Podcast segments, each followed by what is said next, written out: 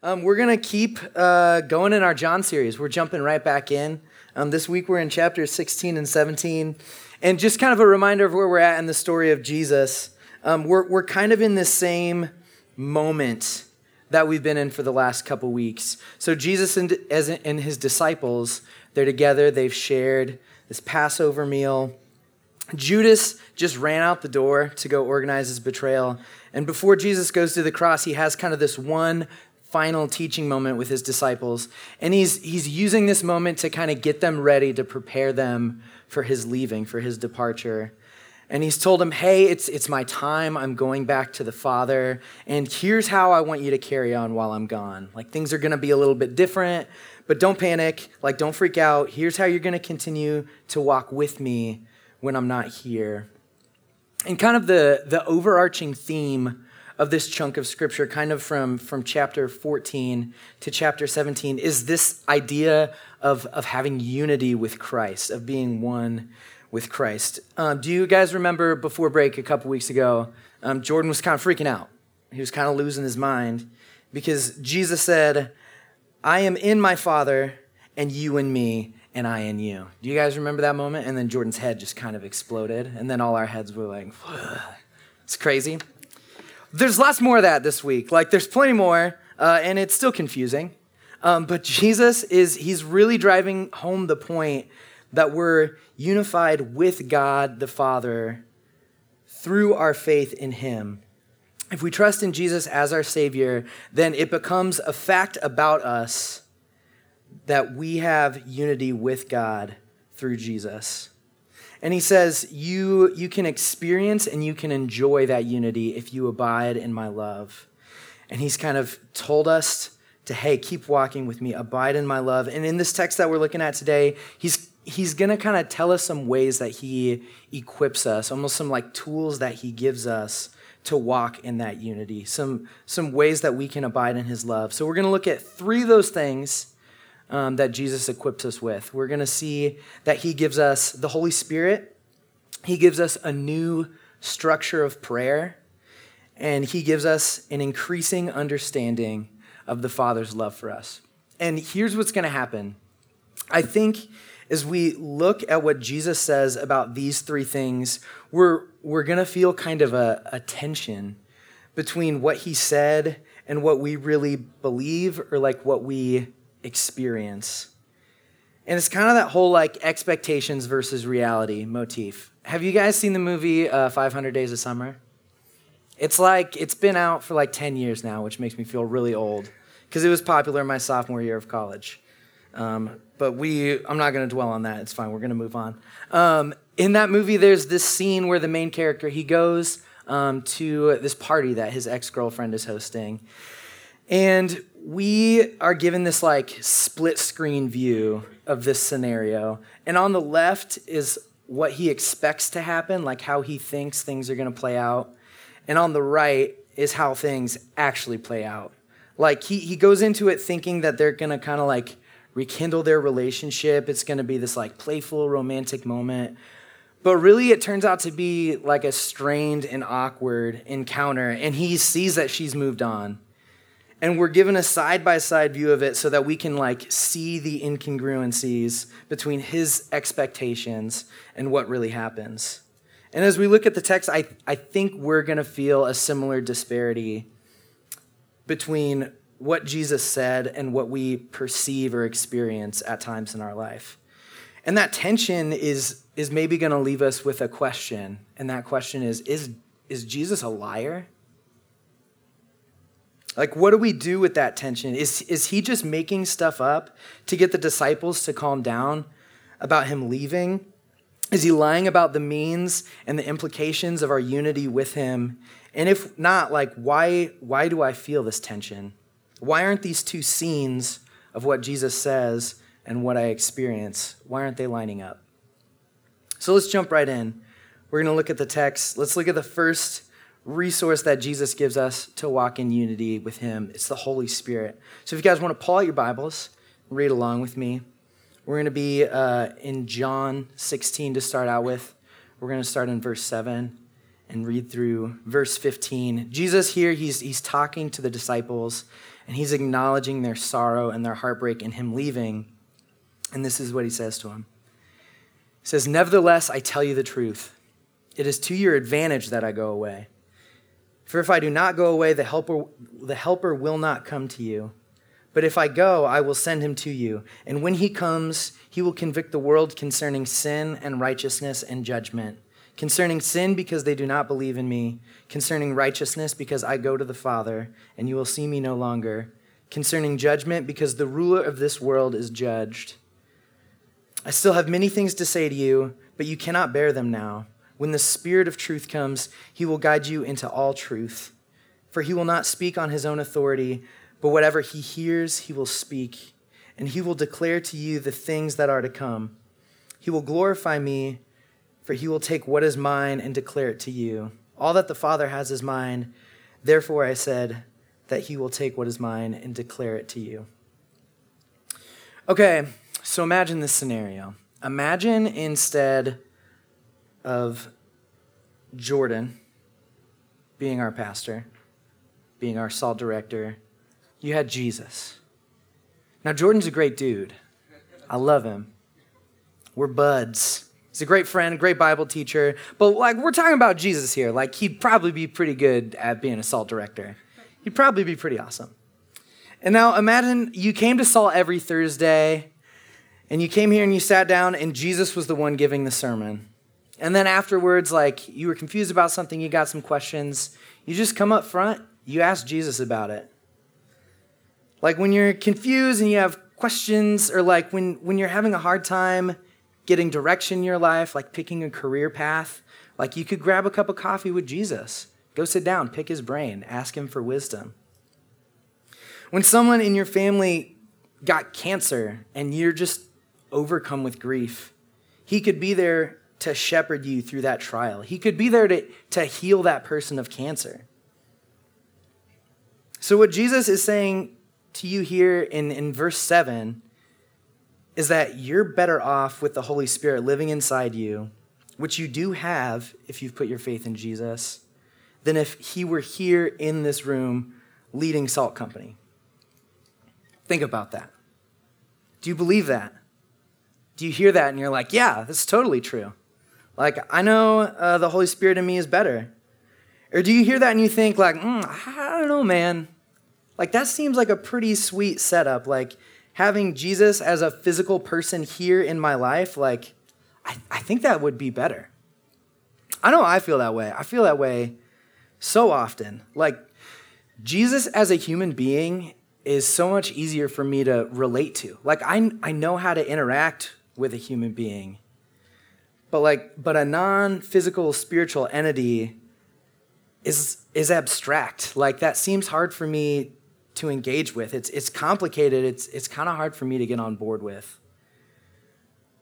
So, to believe that what Jesus is saying is true, we have to make sure that we have a solid understanding of who the Holy Spirit is and what he does. To believe Jesus when he says, I'm leaving, I'm going to send the Holy Spirit, and that's going to be better for you. We really, we really have to know who the Holy Spirit is. So we're going to do it. We're going to talk about the Holy Spirit. It's going to get a little uh, confusing at times, maybe, because uh, it's just a confusing subject. And we're going to talk about the Trinity. That's going to get weird. So, everybody, buckle up, have some patience. Here we go. So, Jordan mentioned a couple weeks ago that the, the Holy Spirit is, is not an it, he's a he. He's not just like a, a power or a force, he's a person. And specifically, he's one of the three persons of the Trinity. And the Trinity, like I said, is super confusing. And we're not going to talk about the Trinity in depth because we like could be here for days. And at the end of it, we would all leave being like, ah, I still don't get it. Uh, what? I don't, I don't get it. It's very confusing. Like how God exists as one being in three persons is a, is a mystery that I don't like fully understand. So it would be a waste of my time to like try to get you to have a thorough understanding of it. But if you read the Bible, three things are going to reveal themselves. Like three things are going to become abundantly clear. First is that God is three persons Father, Son, and the Holy Spirit. And they're distinct from each other, and they have different roles in relation to how God interacts with the world. So that's the first thing. God is three persons. The second thing that you're going to learn about the Trinity in the Bible is that each person is fully God. All of God's character and all of his attributes, they're fully present in each person of the Trinity. It's not like three parts that make up one whole, like each one is the whole in and of itself. Each person contains the whole. And the third thing that you're going to see, I said four, uh, hard, my hands are, there's a disconnect. Three, not four. You didn't notice it, I shouldn't have addressed it, it's fine. The third thing is there's one God. The three persons of the Trinity are perfectly unified as one being. They're not just like unified in the sense that they like agree with each other, but they they share the same essential nature. Like even though they're persons with distinct roles, they're somehow the same. They're made of the same stuff. Now that might not have really cleared up anything for you. It's still like it's still super confusing. Like how does that work? But here's why we're like taking time to mur- uh, to wade into the murky waters of trying to explain the Trinity. Here's what I, what I want to make sure that we all understand is that the Holy Spirit is God. Like the Holy Spirit is fully God. When Jesus tells the disciples he's going to leave, but when he does, he's going to send the Holy Spirit, what he's saying is God is no longer going to be a person that lives around you, he's going to be a person that lives inside you.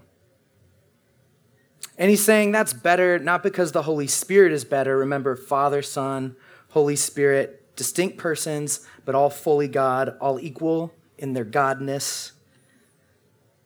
It's he's the Holy Spirit isn't isn't greater, but it's it's a better setup because your access to God like just went through the roof. Like he's living in you. Salt Company, if you've put your faith in Jesus for your salvation, then God Himself, in the person of the Holy Spirit, is now living inside you. Did you catch that? God lives inside you. Like, as God as Jesus was, the Holy Spirit is, and He's just chilling inside you. That's insane. That's madness. That's crazy. And with the Holy Spirit comes the full power of God living inside you, like helping you walk in obedience to Jesus. Jesus told us and he, and he showed us how we should live, but without him giving us the Holy Spirit, we're, we're powerless to change ourselves to be more like him. But Romans 8:11 tells us that the same spirit that raised Jesus from the dead is now dwelling in us. And he's going to give us life. And it's only by the power of the Holy Spirit living in us that we can walk in obedience and experience that, experience that unity with Christ. It's wild. It's nuts. All right, so let's move on to the second resource, the second thing that Jesus is going to give us to walk in unity, and that's a new structure of prayer. Um, so let's read, uh, we're going to start in verse 22 of chapter 16. He says, You have sorrow now, but I will see you again, and your hearts will rejoice, and no one will take that joy from you. In that day you will ask nothing of me. Truly, truly, I say to you, whatever you ask of the Father in my name, he will give it to you. Until now you have asked nothing in my name. Ask, and you will receive, that your joy may be full. I have said these things to you in figures of speech. The hour is coming when I will no longer talk to you in figures of speech, but will tell you plainly about the Father. In that day you will ask in my name, and I do not say to you that I will ask the Father on your behalf, for the Father himself loves you, because you have loved me and have believed that I came from God. So Jesus is saying that like once I've completed my work on the cross, you won't have to come find me to pray to the Father on your behalf like, I won't have to relay your message onto the Father. I won't have to, like, pass notes to him in class. Like, the wall that used to be between you and God because of your sin is going to be gone.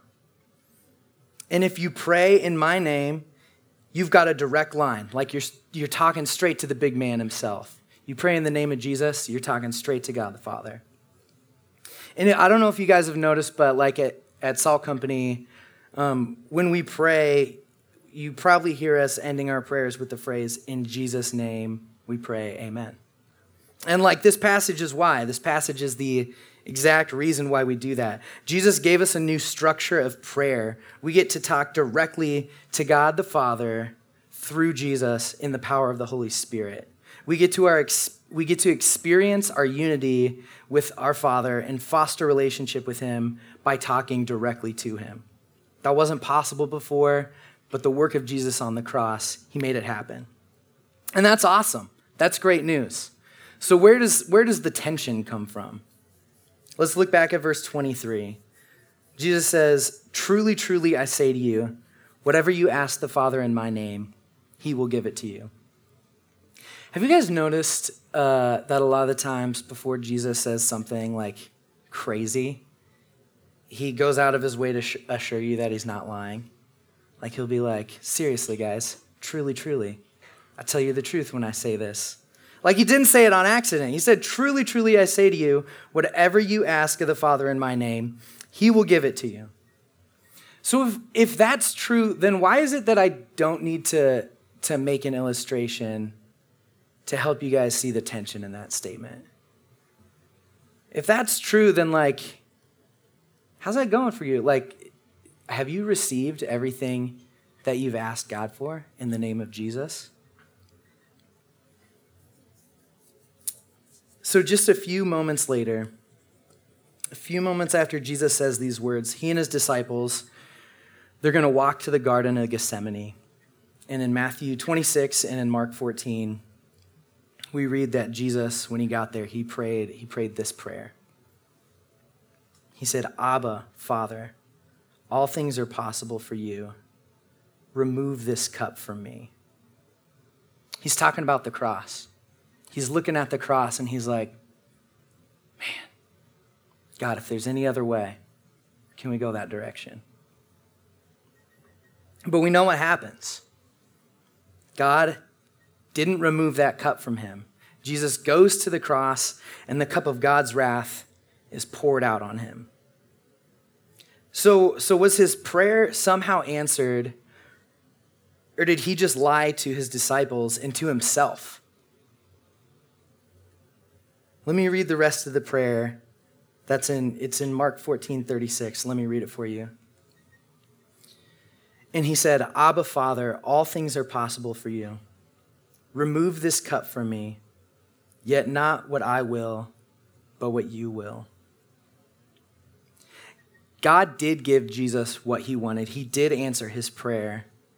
Because what Jesus wanted more than anything was to do the will of the Father. Jesus was fully submitted to the Father's will. When we hear Jesus say, Whatever you ask of the Father in my name, he will give it to you, when we hear that, our minds immediately start racing with thoughts of like, okay, like what what can I get out of this? Right? The things that we think to ask for tend to be pretty self-serving. But when we become more like Jesus through the power of the Holy Spirit, our desires begin to line up with his. And the things that we start asking for become things that fall perfectly within the will of the Father. And He's not going to withhold any of those things from us when we ask for them in Jesus' name. Okay, so but what do we do when when we're not sure if something we ask for lines up with God's will? like do we only pray in like vague generalities? Like is is god let your will be done is that the only prayer that we're allowed to pray? Is that as specific as we're allowed to get? Like no that, that's not the case at all and and to prove it like let's think about jesus' prayer in the garden jesus knew that he was going to the cross because that that had been the plan the whole time like we talked about the trinity Jesus, the Holy Spirit, and the Father existing together. They've planned this together since before the world existed. like that's always been the plan. Jesus knew there wasn't going to be like a last minute change up in this plan to save humanity. So why does he ask for it? Like, why does he even bother? It seems weird, right? Like he knew what was going to happen, he knew the answer, and still he asks. Jesus prays that because he knows that prayer is about more than just getting what you ask for. It's about engaging in honest conversation, honest relationship with the Father. And in that moment, Jesus, he was just being honest with his dad. He was looking at the cup of God's wrath and saying, I know what's in there, and it's terrifying. Dad, if there's any other way for us to accomplish the salvation of the world, like, can we please go that route? And God wasn't upset that he asked. He grieved with him. He said, I know, son. I know it's hard, but it's the only way. God's main concern isn't that we pray for the exact right thing. He just wants us to come to Him. He wants us to talk to Him.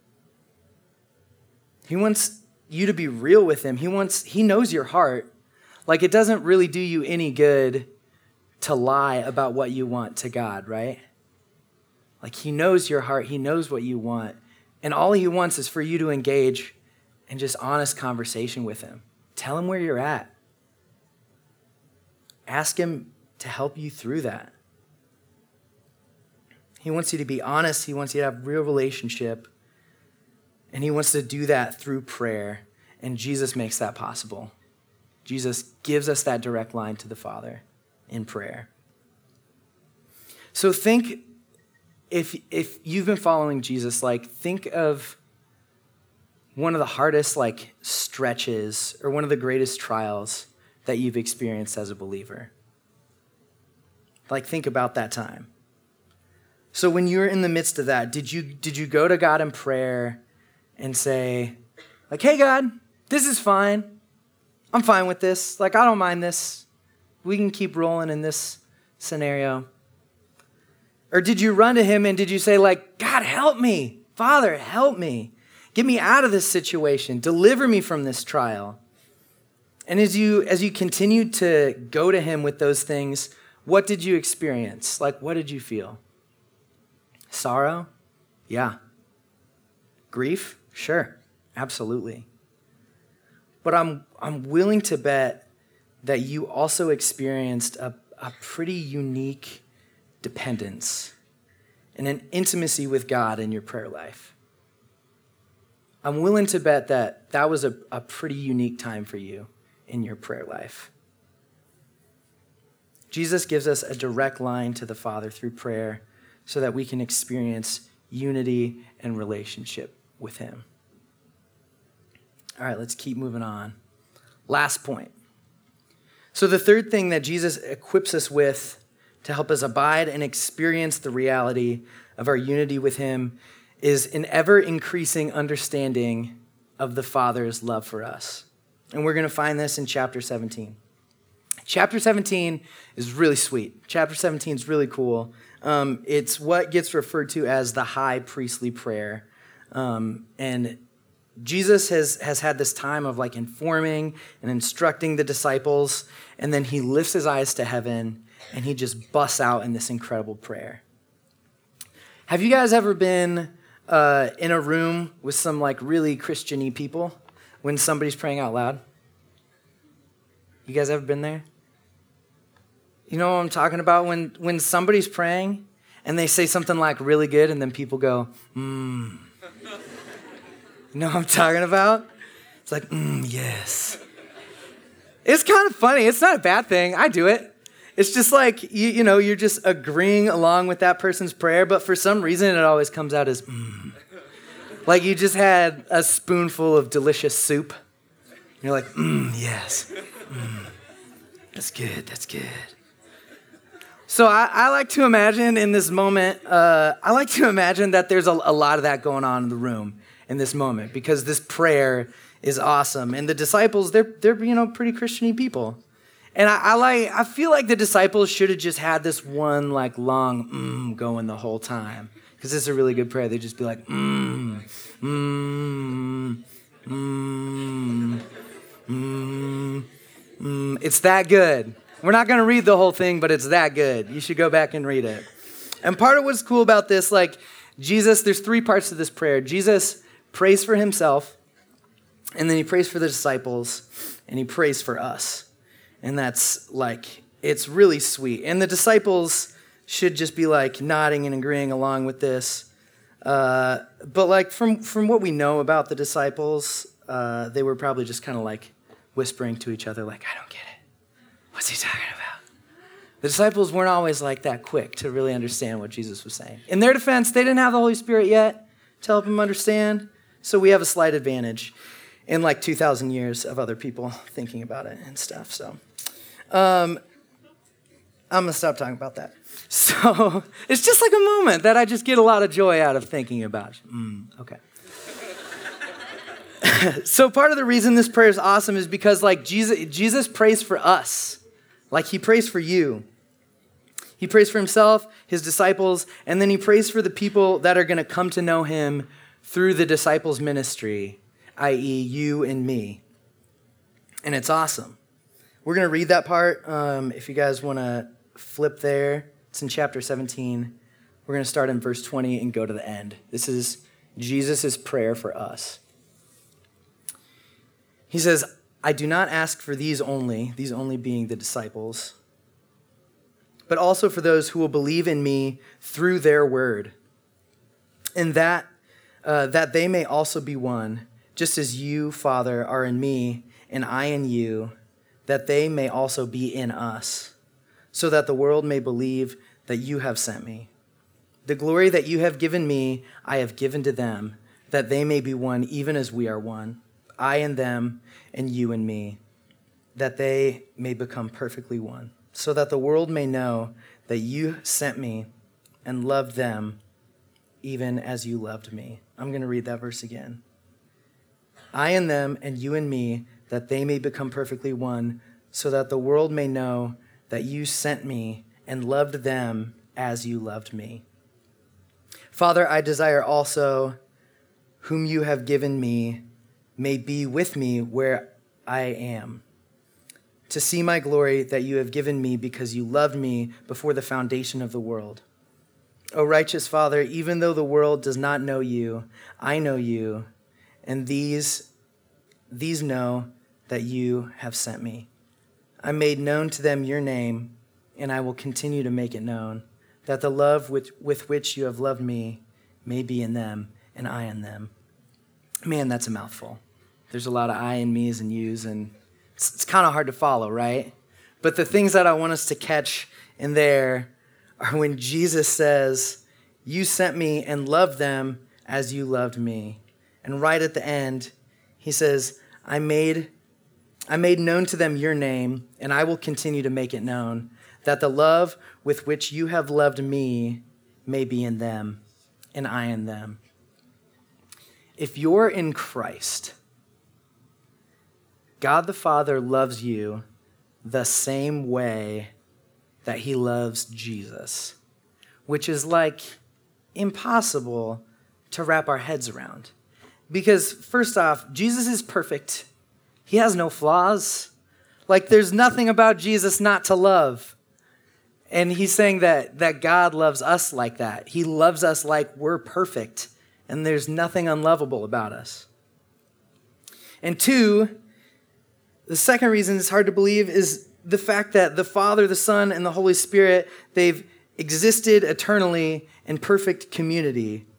So the Father's love for the Son is infinite and eternal.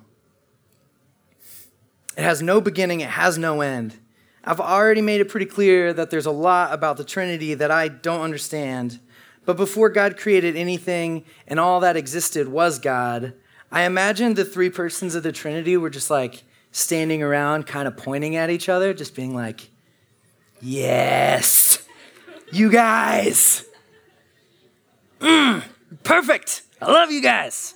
Nothing wrong with you. It's just, yeah. That's what I imagine they were doing. Just delighting in their perfection and just being like, yeah.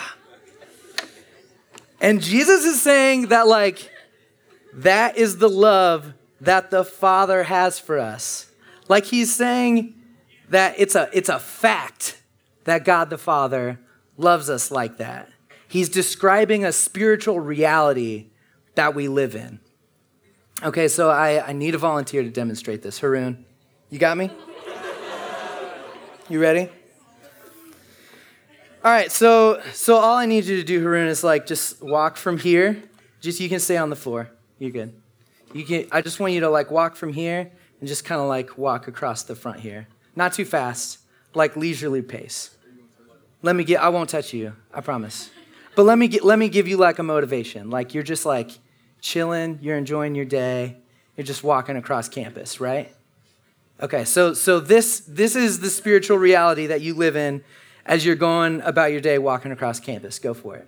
I'm God. This is Haroon. He's going, Yes, yes, this guy. I love him. He's awesome. That guy. Thank you, Haroon. You can sit down.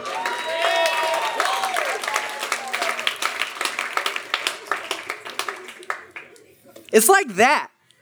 Jesus is saying, like, that is the reality that you live in. You might not be able to see it all the time, but like that's what's going on. And so the here's here's where the tension is. Like here's where we feel this tension. So when you when you sin, how do you feel?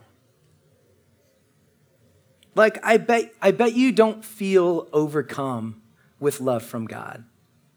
Right? You feel dirty.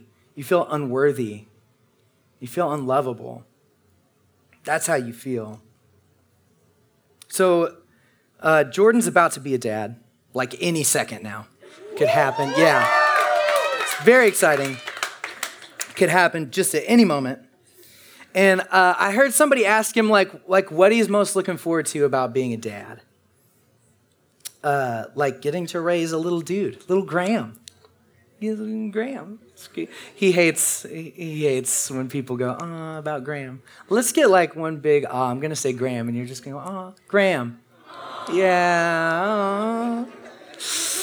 All right. So somebody was asking him like, what what are you looking forward to about about being Graham's dad? And you know what he said? He said, I, I can't wait for him to mess up. He's like, I, I can't wait for him to like do something wrong, for him to disobey. So I can, I can sit him down and I can look into his eyes and I can tell him, I still love you. Like, there's nothing you can do to make me love you less. You're my son. I'm always going to love you. Like, that's what he's looking forward to. And he's looking forward to that moment because that's the gospel, guys. That's what it is. That's how it works. When we put our faith in Jesus, we get wrapped up in Him. Our life becomes hidden with Christ in God. We get adopted as the sons and the daughters of God. And in the midst of our failures and our shortcomings, those times that we mess up, we disobey, we fall short, God the Father, He's standing there and He's going, I still love you. You're still awesome. There's nothing you can do to change that. That's the reality. Like, that's what's going on. Because your life is hidden with Christ, God's love for you is, is constant, it's immeasurable, and it's unchanging. And Jesus has committed to help us grow in our understanding of God's love for us. Like he's, he's revealing that reality to us by the Holy Spirit. More and more as we walk with him, he's, he's showing us. He's like, peeling back the facade of this reality to give us a glimpse at a greater spiritual reality in which God's perfect love is just pouring out on us. He's just being like, Yes, you guys. Like, that's what Jesus is showing us. And when we see that love, we're, we're going to cling to Jesus all the more. We'll choose to abide in him because it's, it's in Jesus that God's love for us and his satisfaction with us rests. We'll choose to abide. We'll choose to, to live in that unity with Jesus because we're found in him. And God is so pleased with us because of Jesus. What did you do to earn it? Nothing. You trusted that Jesus could save you from your sin. And now God delights in you through Jesus. That's incredible. Let's pray together that we would continue to see that love more and more. Father, thank you that you made a way for us to, to talk to you, to have relationship with you. Thank you that you give us the Holy Spirit to equip us, that your power is made available through the Holy Spirit because these things that we're that we're trying to understand, these things that we read in the Bible that Jesus said, we're, we're there with the disciples when we're just like, I don't, I don't get it. These things are just going right over our heads.